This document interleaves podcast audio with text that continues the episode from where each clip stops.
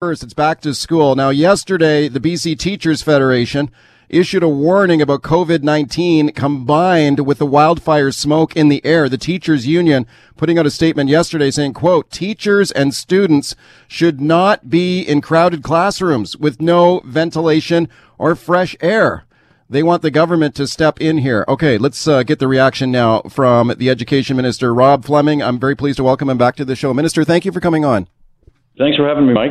Okay, I appreciate it. Busy day for you, so I appreciate your time. First full day of classes for kids. We yeah. got the, the wildfire smoke in the air. Are, have you given any thought at all to closing schools down because of the smoke? No, we've relied on uh, public health and uh, some of the in Metro Vancouver, for example, that monitors air quality to to make that call. They're looking at uh, what uh, what it means and, and giving warnings and advisories on that basis. So really, what the advice is at most school districts right now, based on uh, public health input, is is to avoid strenuous exercise. So PE classes, I imagine, will not be uh, held outdoors. Uh, allow kids to go outside for recess uh, who can tolerate the smoke, but anybody, of course, who has a an underlying health condition where that where that's not advisable should stay indoors. Okay, okay. The teachers union putting out that alert saying they're concerned about this. They want Dr. Bonnie Henry to step in. They want the Center for Disease Control to step in. You know, last week teachers were told open your windows if you've got a mm-hmm. crowded classroom. Now they're being told to close the windows because of the smoke. Is this safe? Yeah, it is safe. There's lots of layers of protection in the school system that are designed around the COVID safety plan that we have. And uh, and again, kids can go outdoors on their breaks, uh, staying in their learning groups, making sure they pay attention to uh, hand hygiene routines. Uh, it is the first day of school, as you mentioned, so a lot of this is new. This is a this is a practice day for kids to. Uh, to uh, get into and settle into their routines that uh, is going to keep them safe uh, learning together uh, for this school year. Yeah, but if you got 30 kids in a class and some teachers who are worried about that many kids in a confined space were told open your windows and now they're saying now they're being told to close the windows. It's kind of like a, a double message. I mean, is that you know, what if you have a large class like that? Keep the windows closed because of the smoke? Is that your advice? Well, advice would be with the learning team is can can you use uh, multi-purpose space in the schools, get kids apart, do different activities. Um, you know, a class as large as 30 is an outlier, Mike. Um, our, our average kindergarten class size is 18. Our average primary grade class is 20 students. And even our average grade 8 to 12 class size in British Columbia is 22 to 23 students. So Yeah, but there, but there are classes with 30 kids, though. It's, yeah, they, they may be in they may be in classes are. that are in that are in yeah, and they may be in they they may they need to get into uh, larger spaces, use some multi-purpose space, uh, those sorts of things uh, as uh, as we get through the uh, wildfire season that has been in um, that has just erupted in Oregon and Washington. Okay, do you anticipate any any teachers uh, not showing up for, for work today? Because the teachers union has put out a statement I'm looking at this morning, advising teachers who uh, to use a sick day today if they have any respiratory symptoms or they report and report health and safety concerns immediately with the smoke in the air. Your thoughts? I I don't know. We'll have to monitor that uh, just to see. Uh, we've got you know every school district, of course, is the employer, and and they're they're the ones who would be contacted by uh, a teacher or support staff member who uh, may have a, a chronic health condition that uh, mm. where the, where this air quality, this this poor rating is is posing a, a risk to them. Okay, it's the first full day of classes for most kids. Last week it was basically just kind of an orientation day. Uh, what are your What are your thoughts on on the back to school year so far?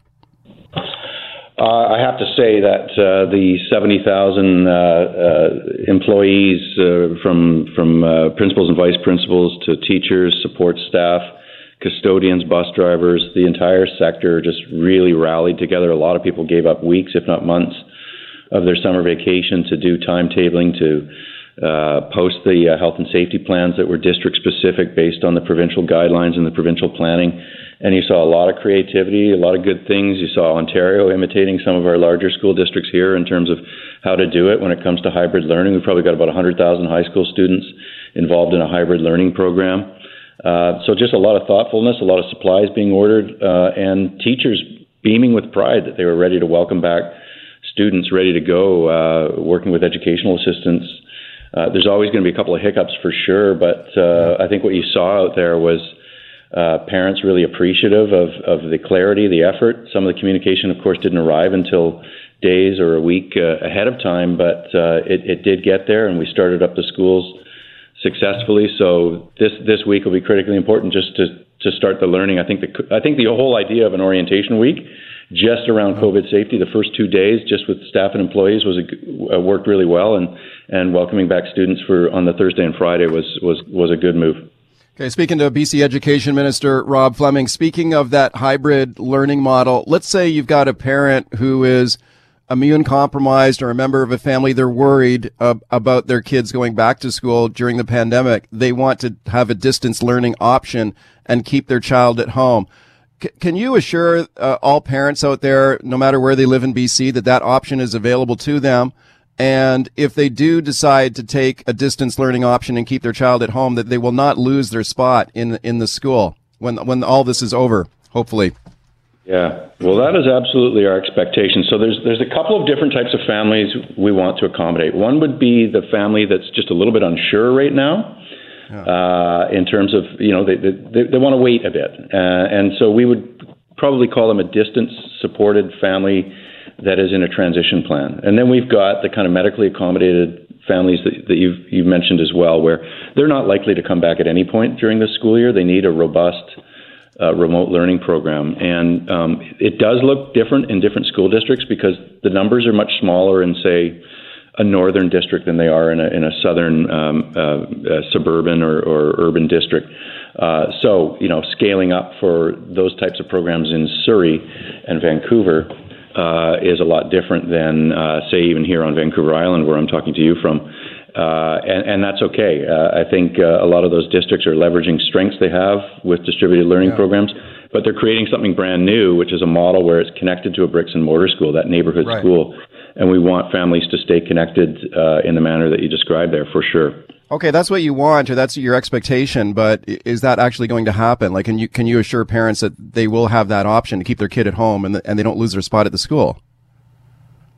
Well, that's exactly why we've given the funding flexibility. Uh, normally, yeah. uh, you know, the system is pretty rigid. It says unless you got a what's the old term, a bum in a seat, uh, you can't you can't do a, a head count and claim claim funding. And we've said, look, this is a pandemic year. We're all in this together.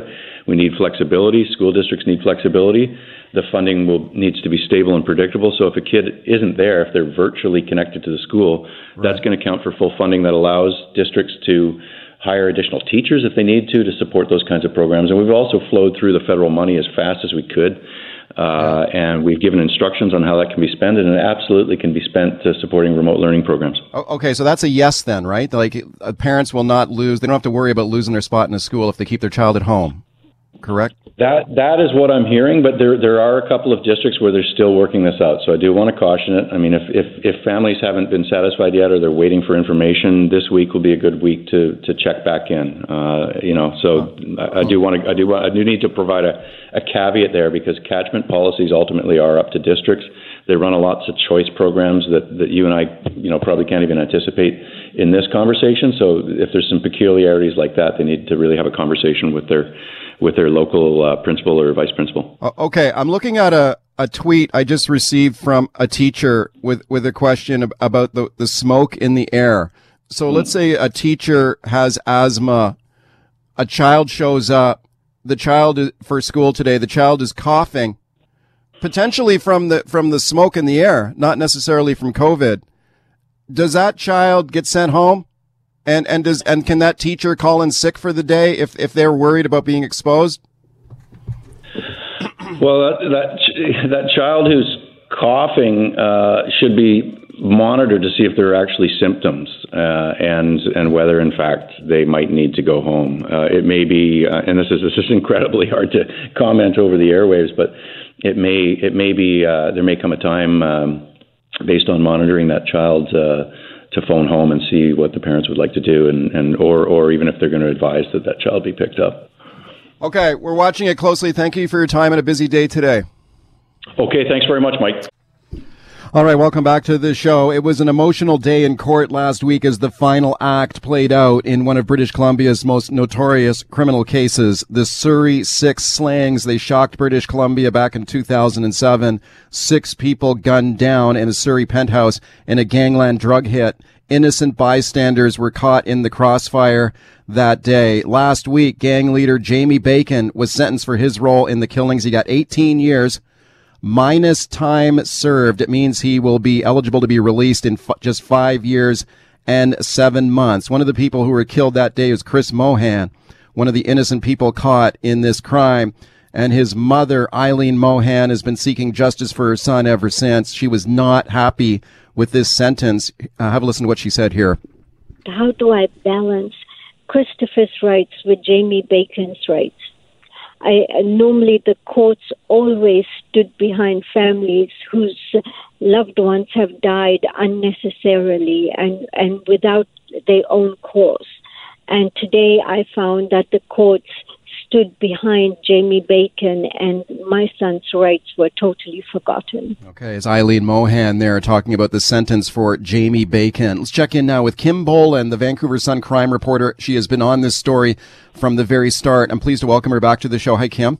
Hey, hi, Mike. Th- thanks a lot for taking the time. What was it like in court there last week? Well, I mean, everything is weird because of COVID, right? There aren't yeah. very many seats. There's a lot more protocols getting into the courtroom, and I think that just increases the tension, quite frankly. Uh, so we had uh, Mrs. Mohan was there with someone from Victim Services, uh, the Lau brothers, two of the other victims, uh, both their parents and their sister Jordan uh, were there. Um, Ed Schellenberg's wife Lois and daughter and son-in-law uh, were were there as well. Other family members weren't there. Uh, media kind of straggled in, and uh, then we got to listen to Justice Kathleen Ker read her decision. It was as I expected that she went along with the joint submission. It's very very rare when they veer from um, a sentencing submission that's made by both Crown prosecutors and the defense. So, yeah. as expected, she gave a sentence that amounted to a remaining five years and seven months in prison. So, um, you know, Eileen Mohan was very, very devastated afterwards. The other families uh, just left; they didn't say anything to the media. But, um, you know, it was it was a very emotional and stressful day for the people that were in that courtroom. Okay, yeah, the sentence, uh, obviously Eileen Mohan unhappy with it, 18 years minus the time already served for Jamie Bacon. So just five years and seven months left in, in his sentence. But as you mentioned, this was a joint submission to the judge. So even the Crown, like the Crown and the defense, they both called for 18 years, correct? Yes, they did. Yeah. And, you know, basically there have been a lot of pitfalls in this case. Yeah. Uh, you know, there were some issues that were raised by the defense several years ago. Uh, they were dealt with at a secret hearing that Justice yeah. Ker presided over. After that hearing in December of 2017, she decided that things that had gone wrong with the case were so egregious that she stayed the charge, the murder charge against Jamie Bacon. So, you know, that you have to kind of know that backdrop. Uh, the Crown appealed. The appeal was also done in secret uh, last year. I went to that hearing and tried to sit in on it because I really feel strongly that the public has a right to know what's going on uh, in a case of this magnitude. And um, I wasn't, I was kicked out. And then in May, the Court of Appeal sided with the Crown and reinstated the charge. But it then went back to the same judge who had already stayed the charge once. So you know, clearly there were issues with the case, and even the Court of Appeal said, yes, there are issues, but we still think there should be a trial. So, with all that background, you understand yeah. why the Crown decided to negotiate a plea deal with Mr. Bacon. Yeah, I so, think that's an important context for people to, to remember. Like when people are angry about this sentence, just there was a there was a risk that this entire entire case could have just fallen apart, right? Certainly, certainly. Yeah, and even if yeah. it did get to verdict, you know, would there have been a conviction? We don't know. There is some certainty now. And I think that's really important. The other thing that we know is these cases, for a myriad of reasons, drag on for years. So even if the trial had gone ahead, I bet it wouldn't have ended for another three or four years. You know, yeah. and that's very challenging for family members and for witnesses. Imagine witnesses uh, who agreed to testify a decade ago, and they're still having to deal with this in the courts, you know, now. So right, right. there there are a lot of reasons why I understand why this deal was made. I also completely understand why family members, people in the community don't think it's right. Sure, sure. Speaking to Vancouver Sun crime reporter Kim Bolan, Jamie Bacon was he was originally charged with first degree murder, right? Yeah, first degree murder. So that yeah. would have been, if convicted, a life sentence with no hope of parole for 25 years. And there would have been Right. no double time pretrial credit as there was with this case because uh, when you are convicted on a murder charge, you know, you do get credit at straight time for the time you've been in prison, but you don't get the double time uh, that he was still eligible for because he'd been arrested before there was a change in the rules and the amount of time credited became lesser. So, um, you know, a lot of complications in this case. Um, I wrote a story uh, last week that came out on uh, verdict day, and you know, it, it pointed out that he's still a suspect in a number of other crimes, including murders.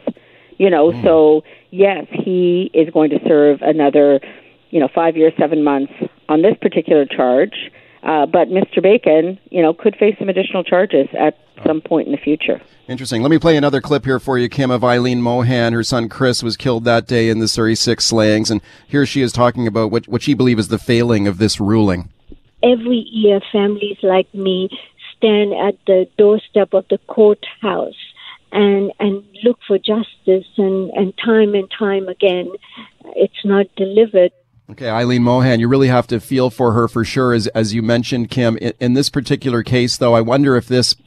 It's, I'm sure it's difficult, if not impossible, for her, for her to see it this way. But I wonder if this is the was the best achievable outcome for the crown, given the circumstances of this case. Well, certainly the Crown felt that way. Um, Yeah. And I have to say, having covered a number of cases, even ones that resulted in convictions, like Jamie Bacon's co accused, Cody Haevischer, and Matt Johnston, they never stand up, even after being found guilty, and said, Yeah, yeah, I did it. I'm really sorry. Right? Now, Mr. Bacon didn't say, I'm sorry, but he did admit through his lawyer that he did it. And, you know, personally, it's nice to see uh, people involved in organized crime take responsibility for what they've done. What you mentioned that so Jamie Bacon didn't say anything to the in the in the didn't courtroom. say anything. Didn't say anything. And uh, you know, we had the sentencing hearing in August. That was his opportunity to stand up and address the court. Uh, some people take that opportunity. Some people don't. But they say, you know, at least their lawyers make a personal statement on their behalf. Um, and you know, you feel like, okay, well, they expressed remorse through their lawyer. Uh, but he issued no such statement. So, you know, I think that uh, says a lot. I think the families might have felt differently if they'd heard from him directly. Uh, is interesting. Another uh, former leader of the Red Scorpion Gang, Michael Le, he pleaded guilty in the fall of 2013, midway through his trial. And um, when he was sentenced, he was very emotional, right? And he apologized and he listened to Eileen Mohan uh, speak to him from the witness box and Jordane Lau, the sister of Corey and Michael Lau, as well. He really seemed to react to what they said. I did not see that same kind of emotional reaction from Jamie Bacon. What sentence did he get, Michael Le? He got 12 years minus time served, uh, so less. But he also wasn't sort. You know, we know from everything that's come out in the trial and the agreed statement of facts in this case uh, that uh, Bacon was really the mastermind of this plan. He's the one that wanted Corey Lau dead and sent his hitman to go do it. Other people in the Red Scorpions, including Michael Le, agreed that it should happen. You know, they signed off on it, if you will. Uh, and Michael Le, in fact, uh, ch- changed the circumstances under which the murders were going to take place because he wanted to rob them as well. So he definitely had a lot of responsibility, but probably not as much as Jamie Bacon. In addition to that, he pleaded guilty much earlier, uh, which they get credit if they plead guilty earlier in the proceedings because years have gone by and, you know, the taxpayer's been footing the bill for, you know, defense lawyers and crown prosecutors for a long time. And then finally, Michael Le agreed to testify against the other two. So, you know, he really stuck his neck out and uh, agreed to be a witness in the murder trial of Cody Haevischer and Matt Johnston. So, quite different circumstances. He's out of prison now, and I probably Wow. out of the country Wow. What, what what makes you think he's out of the country? because he indicated he was going to leave the country when he got out of prison. So, Okay. Okay. Speaking of Vancouver Sun crime, uh, crime reporter Kim Bolan about the Jamie Bacon sentencing last week. Jamie Bacon's already been in jail for 12 years. I guess there's still a lot of anger out there, though, that he's going to get out, he's set to get out in five, just five years and seven months from now. Here's another clip of Eileen Mohan Kim. Here she is talking about how she thinks the uh, we need to change the laws. Here she is. I've written to the Minister of Justice in Ottawa, and to the Prime Minister and to the uh, solicitor, uh, to the Attorney General of BC and the Premier of BC, and notifying um, uh, Jamie Bacon's case and asking them to intervene and, and let's change the laws. Okay, is that possible, Kim? Just in the minute we got left here. Well, you know, I mean, it's important that victims' uh, families advocate uh, for more rights yeah. uh, in the criminal uh, justice system. However, in this case, it really um, it really was the circumstances of the case, the things that had gone wrong in the investigation that led to this plea deal. If he'd been convicted of first degree murder, the original charge, he'd be in prison for 25 years, right? right so, right. Um, you know, you have to wish her well. Uh, she has suffered more than anyone should suffer. Kim, thank you for coming on today. Anytime. No. All right, welcome back. Let's talk about the uh, damage to the Sea to Sky gondola. Now the cable's cut again. The gondola is down again. Are you kidding me? Let's uh, have a listen to this. This is Kirby Brown, the general manager of the Sea to Sky gondola, uh, speaking on the Simi Sara show uh, this morning about how he found out about this uh, latest uh, sabotage and vandalism to the gondola. Have a listen.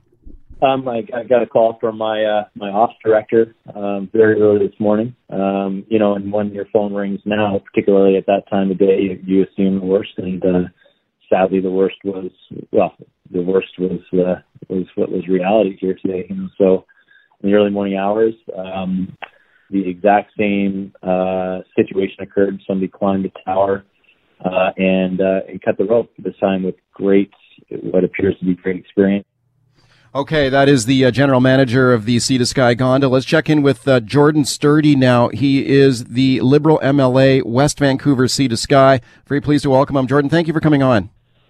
Hey, Mike. Good to okay. see you. Oh, thank you for doing this. It's hard to believe this has happened again. What's your reaction to it? It is. It's just astounding. Um, it, it's hard not to believe there's certainly a, a personal vendetta here that, uh, uh, assuming, of course, it's not a copycat and it's the same person, but it sounds from what Kirby was saying like it's, uh, it's uh, this, uh, the, the, the experience is showing uh, that somebody knew what they were doing. Yeah. Is there any idea why this has happened? Like the first time it went around, was there any fear that this was some kind of, I don't know, eco terrorist protest or something, or is this just brainless vandalism? I mean, what is what is the motivation here? Are there any clues at all? No, it's uh, it's hard to know. Um, we've talked to the RCMP a number of times over the course of the last year to see if there was any updates. They're uh, continuing to work on it. I understood they brought in uh, a, a federal component um, uh, into the investigation, so it, it's um, it's been ongoing, but it's uh, disappointing that we're um, we haven't had any conclusion we haven't had any arrests, and now we're seeing this happen again, which is truly unbelievable. Okay, hopefully they can find some evidence to find the person who did this. And I know that after the last time the gondola was cut down, there was talk about a new surveillance system being put in place. And have a listen to this. This is Kirby Brown again, the general manager of the gondola, speaking on the Simi show this morning. We did, yeah. I mean, one of the most advanced in the world, and uh, we certainly, uh, again, he, whoever it was, did it with such knowledge that they clearly uh, had premeditated the act and uh, and did it with a rapidity that you know uh, will make them stand out um, in a number of different ways to the RCMP investigation as they launch it. Okay, Kirby Brown there, the general manager of the gondola, speaking to our own Nikki Reitmeyer there. Yeah, they put in a surveillance system last time. Have you heard any updates, uh, Jordan Sturdy, on whether there's any evidence or any video evidence that's been captured? Yeah, I understand that there is has been um, some. Well, they have proximity sensors. There's a very significant surveillance system that was installed last time around, um, and so I understand that they have some evidence. But uh, whether that'll help them identify the the individual responsible and the motivations behind it, it, it truly is. Uh, it, it's bewildering why this would happen. This is a very popular regional destination. This is very well supported uh, in the community, and it's um, it's an important uh, employer and attraction. So it, it really it, it is it boggles the mind in some respect why somebody would want to do this. It very got, much is a personal issue. We just got a minute left here. I mean, this has been a terrible year, obviously, for tourism, and to have this hit the community of Squamish now at a time when you know, th- there's been so many setbacks for people who want to visit this beautiful part of our province. Can you talk a little bit about that, about the impact of this, especially at a, a tough time?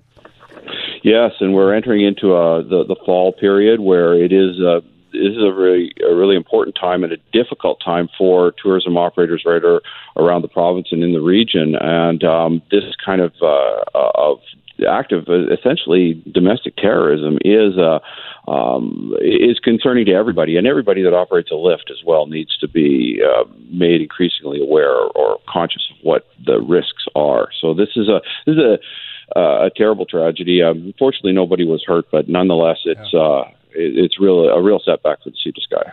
All right, welcome back to the show. Let's talk about anti-maskers now. Protesters who oppose mandatory mask policies. A lot of them say the governments have overreacted to the COVID-19 pandemic. It is definitely a minority of people with these views, but they do make their views known, including at a rally in Vancouver on the weekend. Have a listen to this report from Global News now. The lockdown is not needed anymore, and we're here to take a stand today and let, let them know enough is enough. Okay, that's what was called the March for Freedom happened yesterday in downtown Vancouver. Several hundred people at that anti-mask rally. Lots of other uh, views on display at this rally too. Anti-mask, anti-vaccine advocates, uh, people worried about 5G networks, child trafficking, QAnon supporters, lots of different uh, disparate beliefs on display at this rally. We saw rallies across Canada on the weekend. Let's check in with Jesse Miller now, founder of Mediated Reality. He's a social media expert. Jesse, it's nice to have you back. Thank you for having me, Mike. Okay, do you see these uh, these type of rallies? We saw one in Vancouver. It's not the first one. We'll probably see more in the future. It's it's this relatively small number of people, but they can make a lot of noise. And I I wonder if uh, we're in danger of underestimating the uh, the power that some groups like groups like this have. Your thoughts? Yeah, I it's interesting you mention it that way because I think the majority of Canadians are underestimating the ideologies that are kind of manifesting through not only pandemic and, and lockdown, but just the increase that we're seeing in this extreme alt right conspiracy subscription and uh, even even the high profile incidents that we've had in Canada that should raise our ire and, and, make us more aware of some security concerns. It seems to be somewhat dismissed because, um, and, and to be fair to just the way we're seeing it, the radicalization, we don't see the people as threats until uh, until something really big happens. Okay, what are some of the con- uh, security events you're you're referencing there? Well, first and foremost, I mean, the most notable one we had was the Rideau Hall attack uh, earlier this year. Uh, the individual who drove his vehicle through the gates of Rideau Hall had a number of firearms that were uh, in the process of becoming prohibited uh, through new legislation uh, or, or, liber- or, liberal government kind of order here. But the reality within this is that the, the person's social media was starting to go down the QAnon path and, and believing that there was, you know, a greater issue going on, these conspiracies. And once you start to see people using their business social accounts, their personal social accounts, and getting very politicized, but also just very extreme in their conspiracy beliefs, those should be the red flags that we're seeing municipal and federal police addressing some issues, similar to what we saw with, uh, you know, fears around terrorism. But it doesn't become an issue until you have a person drive through the front gates of Rideau Hall, and somehow this kind of just became a very quiet issue that got ignored by the majority of Canadians. Okay, t- talk to me a little bit about the QAnon stuff because often when we see these rallies, anti-masker rallies or anti-vaccine rallies or what have you, quite often you'll see people wearing hats or T-shirts with the, with the Q logo, the QAnon emblem, and uh, maybe there's a perception that this is a movement that has more sway in the United States uh, that support the Donald Trump presidency. We saw U.S. Vice President Mike Pence just the other day announced that he was backing out of a fundraiser that was ho- uh, hosted by some QAnon supporters. What is this movement and how strong is it in Canada? Yeah, well, we started seeing this huge uptick of QAnon conspiracy probably 2016, 2017. So it runs congruent with the Trump presidency. But, you know, they were behind the Pizzagate uh, conspiracy that the Clintons were involved with child trafficking, uh, that these uh, businesses were being used as covers for uh, for people to engage in, in the transferring of children. Uh, QAnon very much believes that there's this great awakening happening where the control of states is, is starting to, going to start to crumble and you'll start to see this uprising. Now, importantly, you know, we don't have borders on the internet, so any kind of radicalization doesn't matter if it's the United States or Canada. Anybody can become prone. Uh, two years ago, we had a Canadian who was identified working with ISIS. That individual left Calgary and found their way to Syria to become a speaking point on social media for anglicized ISIS propaganda. But the thing is, we become more fearful of that because it goes to the national rhetoric of terrorism and you know defend our borders. This is homegrown, and so once you start seeing people subscribing to conspiracy, believing things to be true because they saw it on a Facebook group, and then you start to see people renting a van or buying firearms and trying to kind of amass. That's where some of those threats come into reality. Okay, speaking of Jesse Miller from Mediated Reality, he's a social media expert. Uh, speaking of social media, Jesse, how do some of the QAnon theories or other conspiracy theories spread across Canada? Like, are a lot of them being um, trafficked kind of on major mainstream websites still, like Facebook, Twitter, etc.? Yeah, we've seen Facebook and Twitter remove certain content, but Facebook is being very slow in, in addressing the bigger issues of hosting content behind private pages. Um, just as a point, and this is like our Vancouver rally yesterday. Uh, this is a this is a big tent group. If you've got anything, you can kind of come into the fold, which is why we saw the dynamic of yesterday's rally being so so widespread. 5G is the worst thing ever. Bill Gates created COVID. Um, all yeah. of these conspiracy beliefs, all put in one space, become toxic because you might not see individuals subscribing to every belief, but they feel like they have a place where people are inclined to listen to them. And that's the problem with social media is that you can take all these great things that the world has and use it as a tool to educate, but if you have a person just believing something because the majority of their their friends and, and people in a silo believe it, that's where social media plays a huge role in how these ideas become uh, something that bubbles and then become actual movements. Yeah, and for I think a lot of mainstream listeners listening right now, they you mean they might listen to this kind of stuff and think, well, this is unhinged, it's far fetched, it, it's certainly not mainstream. But I wonder if there's any evidence that the QAnon movement or, or other conspiracy theories are, are gaining traction in Canada. It, it sort of seems that way, especially since the start of the of the pandemic. These kind of ideas seem to be kind of gaining a bit more traction in our own country. But your thoughts? Yeah, we actually saw an increase in subscription to uh, to these groups during the pandemic in Canada. We actually saw about a, 400% increase in certain groups getting more attention. But just interestingly enough, and to kind of align it with politics, if anybody here does believe that you know this is fringe, uh, we had recently had an event where a conservative member of parliament uh, shared uh, some QAnon rhetoric, apologized that they didn't see uh, the conspiracy theory or the anti-Semitism involved in the commentary, and they basically pled ignorance, saying, I didn't know. I just thought it was one of those things that you retweet because it's within the wheelhouse. And on their own Instagram account, they're actually following a Canadian QAnon account. So it's hard to differentiate yeah. whether or not we're seeing an uptick and then ignorance, or we're actually seeing con- groups of politicians saying, if I align myself this way, this actually might work in my favor for reelection. Yeah, I mean, that was uh, Kerry-Lynne Findlay, the conservative yeah. MP who uh, put out a tweet saying that Canadians should be alarmed that Chrystia Freeland the new finance minister, she said there's closeness between her and uh, billionaire fund, uh, billionaire uh, George Soros, who is uh, George Soros, of course, kind of a target of a lot of these a lot of these conspiracy theories. You know, it's weird. Like uh, Soros does fund a lot of a lot of political movements and candidates and stuff. So is it isn't it legit though to question his motives if he's giving a lot of money to politicians or where's the where is the conspiracy there in your mind? Well well, equally, and so so anybody who's giving a lot of money to politicians should should be under scrutiny, but not to the rhetoric right. that we're seeing with QAnon. QAnon actually believes that George Soros conspired with the Nazi Party when he was a child in Hungary to facilitate safety. He would have been eight years yeah. old in Nazi Nazi occupied Hungary. So when you think about these ideas of the math of the way things work, if you took conspiracy today and said, well, Hitler's still alive in Argentina, the man would be well over 100 years old. So, how are you positioning conspiracy belief?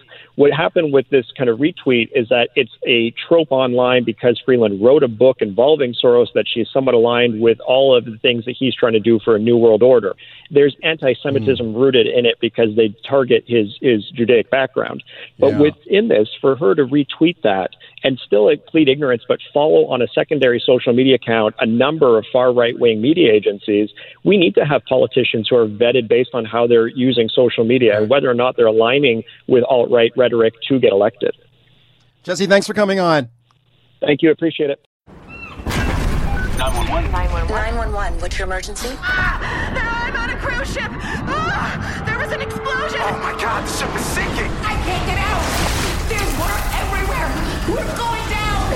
I've got a lock on your location. Stay with me. Hurry, hurry. Hello? Are you there? Help is on the way. Angela Bassett and Peter Krause return in an all-new season of 911 on a new night. Thursday, March 14th on Global. Stream on Stack TV.